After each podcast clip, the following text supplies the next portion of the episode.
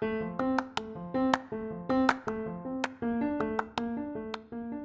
morning, everyone. Welcome back to your all time favorite podcast, FWL. I'm your new host, Natalie Fahim, and I am a recent graduate from Columbia University. I am a women's history geek, and I am so excited for what we've got in store today. Women's rights and the future of it has always been something I've pondered about. As a kid, as a teenager, and still today. My entire life, I've always been told can't reach certain goals because I'm a girl. And when that's the only thing you've been told your entire life, you start to believe it. I slowly started to give up on some of my passions due to what was told to me by an incompetent man. I know I'm not the only person in the world who has hope for the future of women, and I want change for my daughters, granddaughters, nieces, because they deserve the future that we never had, and it's all up to us.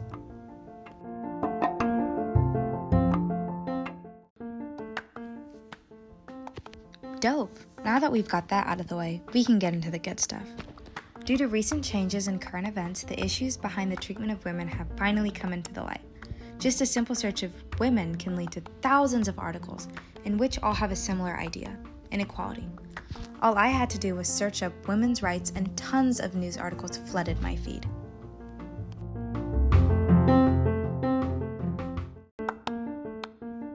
Now back to it. In an article titled The Gender Pay Gap An IT Issue That Must Get Fixed by Brunig and Zhang, the author makes a claim over the drastic pay gap between women and men. They use this statistic from the IT sector saying cybersecurity software company Exabeam reported that on average men made $91,000, but women only made $62,000. It's insane to think that two people who have the same job have a $21,000 pay gap when they're both deserving of the same paycheck.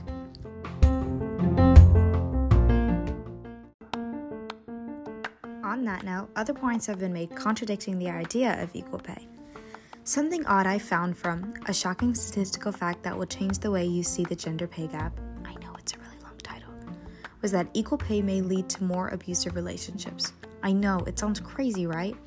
According to Joel Adams, he found that domestic violence committed on female partners in heterosexual relationships occur more significantly when the woman earns more than the man.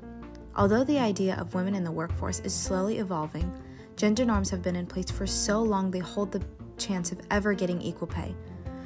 This contradicts with the information before because it demonstrates a con of what would happen if the pay gap was closed. For obvious reasons, increasing the percentage of domestic violence isn't something that should be put at risk. But on the other hand, isn't it logical that people get the desu- that salary that they are deserving no matter their gender?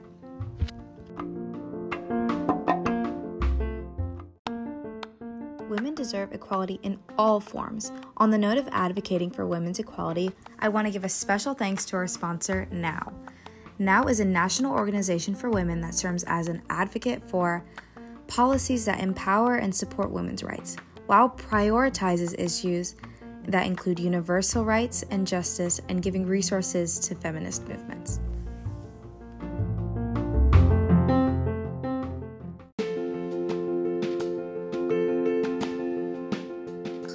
I hate to say it, but this is the end of our podcast. Thank you guys so much for listening in to today's episode. If you're interested in learning more, go to UN Women Now and womenkind.org for websites that can help you get involved with all things women. If you are interested in becoming an advocate for women's rights or finding ways to volunteer, they're all ears. By doing so, it will help us as a nation progress in what should have been done a while ago achieving equality. Change. We are in desperate need for change. Women are seen as weak and incompetent and aren't worth it, and it's time for us to step up and claim our worth. Being pushed around and belittled is something we don't deserve, and it's up to us to create change for the future women leaders of the world. Thank you guys for tuning in. Bye, y'all.